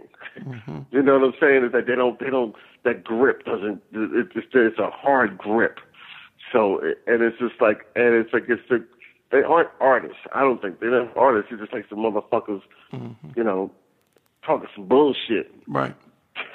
to right. me, it's just like talking some bullshit. Mm-hmm and it's not really change. It's not really changing anything, and it, it, it's like money ain't changed shit. Mm-hmm. Police still killing us, and we still got gangs, and we still living in the conditions. So how the fuck is how the hell money change? How money? How the fuck is money gonna help? Money ain't helping no no no black people, brown people. Money ain't helping the shit. You gotta have you gotta have some thought with the money. You gotta have some thought. You gotta have some. So even if you, you gotta come up with your, your own morals with that fucking money. That's what you do. You know what I'm saying? It's like you got to teach that with the money. You just can't say just gonna get the money because we kids. You know what I'm saying? You give you give a fucking 21 year old mm-hmm. ten million dollars, he's gonna buy some guns and some cocaine, some mm-hmm. weed. Mm-hmm. Just but but just like any fucking, you, no matter what color you are. You don't think you know the little uh, rich kids? They doing fucking meth. Mm-hmm. Doing the same shit. They doing oxy. They, you gave them a million dollars. What the fuck they did? They fucking up the money. You think you, you give any kid that young, but then you give then you tell him that he has to rap about it and become a rap star. He ain't got no thought. He ain't live. These motherfuckers ain't live shit. Mm-hmm. We the originators, we lived something to to come up with that. Now, if they came up with a whole new genre of music, whole new culture, then uh, then then then you know they thinking. We had to think about that shit. Had to be thought about you know what I'm saying? We had to think about that shit for years mm-hmm. to do that shit so naturally. So I mean, I'm I'm with you. I think it's, it's like it's way too just one sided. It's way too fucking one sided, and it's too and it's too damn easy. It's right. too fucking easy. Right. It's too fucking easy. Beats it's, too easy. The lyrics too easy. You know, when you made literally when you made records, not only did you record the music, but you made the records there were so many different layers to not only the creation of the art, but getting the art to the end user. Today, literally, you record into a computer, you hit a button, and it's global. What What are your thoughts about that? Obviously, a lot of positive things, but do you think that it, in many ways it kind of diminished the the thought process behind the creation? Yeah, it's like it's it's a good thing and a bad thing. I think it's it's good that the fact that I come from the analog world, I know how to manipulate the digital world. Mm-hmm. So um, um, I'm just going to say with this with this new record, it was like I was I've been recording it for ten years, but I was um, I was recording it using computers, and I wasn't doing any any analog stuff. Mm-hmm.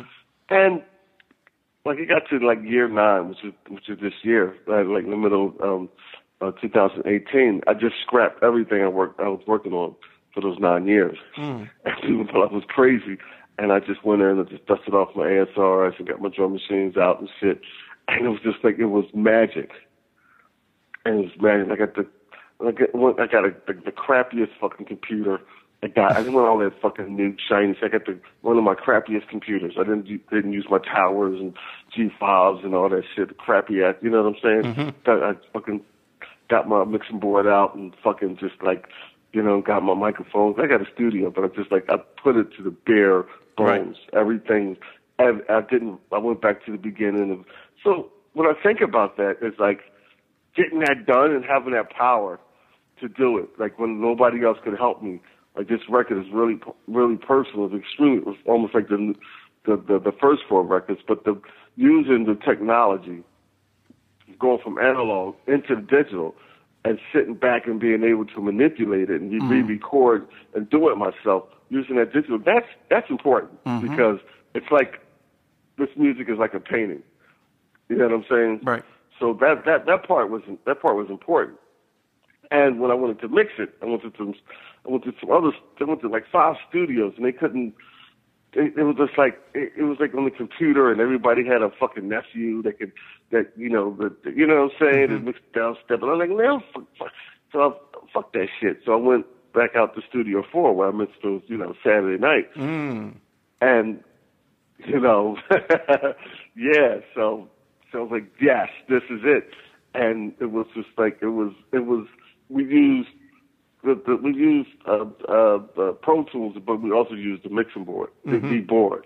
You know, I'm saying very limited on the Pro Pro Tools just to have the um the stems, as they say, so we can do a lot of remixes. And, but it was just like it was it, it went into the board, and then it went into. It didn't like to say go from like my computer to his computer. Fuck that bullshit. Right. Um, so on that part, it's fucking awesome. On the part that's like me creating my art, um, it's going to get everywhere. Like like for each song, I'm, I'm painting. Uh, I have a painting for each song, and the fact that I'm going to be able to manipulate these songs just by snapping a picture, I can I can put them on my sneakers, I can put them on T-shirts, I can put them on billboards. That digital, that's fucking awesome. I think it depends on like like for me, it's amazing because I know both worlds. Mm-hmm. But for somebody who just grew up in that world, because sometimes I, I, I go teach classes and they get fired the next day. But I mean, you have people who are consider themselves painters Right. who never even touched a fucking brush. Mm-hmm. Motherfuckers True. who call themselves music producers who never even picked up a drumstick. Right. That's the sad part. Mm-hmm. That's the sad part. That's the sad part. But getting your information, getting the music out there and the information out there. So, I, like, 'cause my my fans are scattered. Like, and, you know, I got ten thousand fans in Japan, seven thousand fans in Australia, uh, uh, forty thousand fans in the UK. You know what I'm saying? So using using Facebook and that shit to, to let the fans know that you know that that's amazing. Those it's like you couldn't. You, you know how long you had to wait for that shit? Mm-hmm. You know what I'm saying? You know how many people you had to hire? For me, how many people I had to hire to? You know what I'm saying? Right. It's like shit. how many free records you had to give give away? We got like a hundred thousand records pressed up. You're giving away at least fifteen thousand or things. You know what I'm saying? For all over the world and uh, for DJs and shit like that. You just send somebody a file, they just download it and MP3 and all of a sudden it's in the club. Mm-hmm. That shit is amazing. Indeed. But- Not to mention the somebody- cost of moving that product all over the place. Yeah, yeah, but when we are doing like we we are doing um we're doing vinyl too with, Nice. this, with this stuff, but it's, um but it's just like and that still takes the same amount of time, six weeks. that shit ain't changed. Mm-hmm, That hasn't changed. Like, dude, this shit, we still got to press that shit out. We still get it to mothers. It's Right. still a fucking process. It's just, you know what I'm saying? That shit is that that shit is just. So saying CDs are quicker. CDs Right. are like a couple weeks Right. turnaround. But I'm saying for me, it's amazing because I know how to use it now. But for I suggest anybody who wants to be a, a producer is just like learn how to do some analog shit. If you mm-hmm. want to be an artist, learn how to fucking paint. Then Right.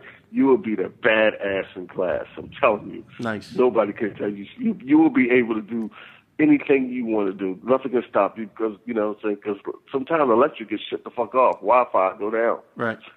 Indeed. You know, then then what? Right. I, I'm not sure if I heard the whole thing or I heard part of the album that, that Chris let me check out. I loved it. And he mentioned that you used a lot of analog or original gear. If, if you don't mind, Yeah. tell me a little bit about the drum machines. What what did you have on deck to uh, to make some of those tracks? I went back and got all my sounds from from about 909 and my 525 and um and my ASR 10. That's all. And and of course, you know, I don't think people know I play five instruments. So the drums, I play drums. I played the keyboards. Um, I played the bass. Sample myself. It, it was it was it was exactly what I should be doing Right. and it was in, in the exact same way. So all those those kicks are just like are aggressive. Mm-hmm. That that you can't get. I'm, I don't care how badass your fucking program is on the computer. You can't get an aggressive kick unless it's unless it's analog. You just can't. Mm-hmm. You fucking can't. And, and I dare you to, when, to get off this this call and play, you know, saying play Black Sheep and then play something from now. You can't. You know what I'm saying? Play PSK, play from now. Play six in the morning, play something from now. You can't. Mm-hmm. I'm still. I got like a couple more mixes to come on the, the, the um, um, but the process was all all all the music is analog. Right. Um, even some stuff that I, that was in the computer, I took it out of the computer, sampled it, Mm. and put it back in, Right. just to make sure every sound that you hear is going to be analog, and it sounds it sounds like a D record. It sounds like It a does. Schoolly D record that was mixed at at Studio Four. Right. It just it, it just does. So yeah. So I'm, I mean, I'm fucking like I'm ecstatic, and I and it's, and the thing is, it's like my fans that I picked up from all, so especially like from the 80s and the, and the mid 90s, they're gonna be. They, they're, they're, those are the people I'm thinking about. They're gonna fucking love it. They're No question. Fucking love it. Indeed, They're definitely classic. It, it, it was what I heard was cla- had a classic sound to it. Yeah, and that's hard because you don't you don't want to sound outdated. Mm-hmm. You know, Right. Or and you don't you definitely don't want to sound like you're taking a new style. Right, right. No question Oh, about that. That you definitely don't want to play yourself like that. That's right. You definitely don't. I've I've heard some of my my my, Mm-hmm. my cats, um, my contemporaries, and Mm-hmm. even guys who came before me. I hear they they play me some of the new stuff. I'm just I don't embarrass them or things. Mm-hmm. I just shake my my head, shake my head. It's like you playing yourself Mm-hmm. because these get the audience all all the time. It's smarter than that. Indeed, indeed. My my thought my thought was always because I would I would really be irritated when that would happen, especially when when people that I was, you know, really big fan of, and and they would not they would then imitate whatever the hottest thing was, and I was like, hold Yeah. up a minute, you're supposed to be the leader, not following the leader. Oh yeah, yeah. So, and and it's hard. You have to, you know, you have to like, you have to like eat. You know, so you have to eat some bread and water. Mm, mm. Till you, but that's the real art. You have to eat a little bread and water till your time come around again. If you mm-hmm. if you are that type of artist, which I mm-hmm. which I am. Mm-hmm. So it's like I didn't mind eating a little bread and water. It don't fucking bother me. Right. You know what I'm saying? It just makes it just makes me more. It just it just should. It makes you hungry. It's just like I'm. it's like when I when I perform live. I never I don't eat at least four hours before I go home because you know so it just makes you it makes you more aware like all your senses and it's like so so taking this time these ten years to write this record and it was it was it just made me hungry. It made me want to like well if you're gonna do it you got to do it right. What would you say is the biggest takeaway from your immense career and journey in not only hip hop but the music industry as a whole and the entertainment industry? What would you say is the is the biggest takeaway from that journey? You know, Abel, when I first started working with Abel, said something to me. And he said to me, he said, you know what? You know how Prince is R&B? I'm like, yeah. But he's right to the right of R&B. Mm-hmm. He says, you're a rapper, and you're part of the hip-hop community, but you're also outside of the community. You're to the right and it's unmistakable. You are always going to be you. And I think that's, and when I see people, when I see Lady D or Chuck D, or I see, when I see anybody, it's just like, you know what, man? The world feels right because Schoolly D is always Schoolly D. Mm. That's right here, and that's and I think about it, and it's hard, but it's it's hard being that dude sometimes, but it's like it's such a pleasure being myself. That's awesome, man. And I want to thank you so much for all your time and insight and also for your art, man, for always being true, ah, authentic. All right, my brother. Take care of yourself, man.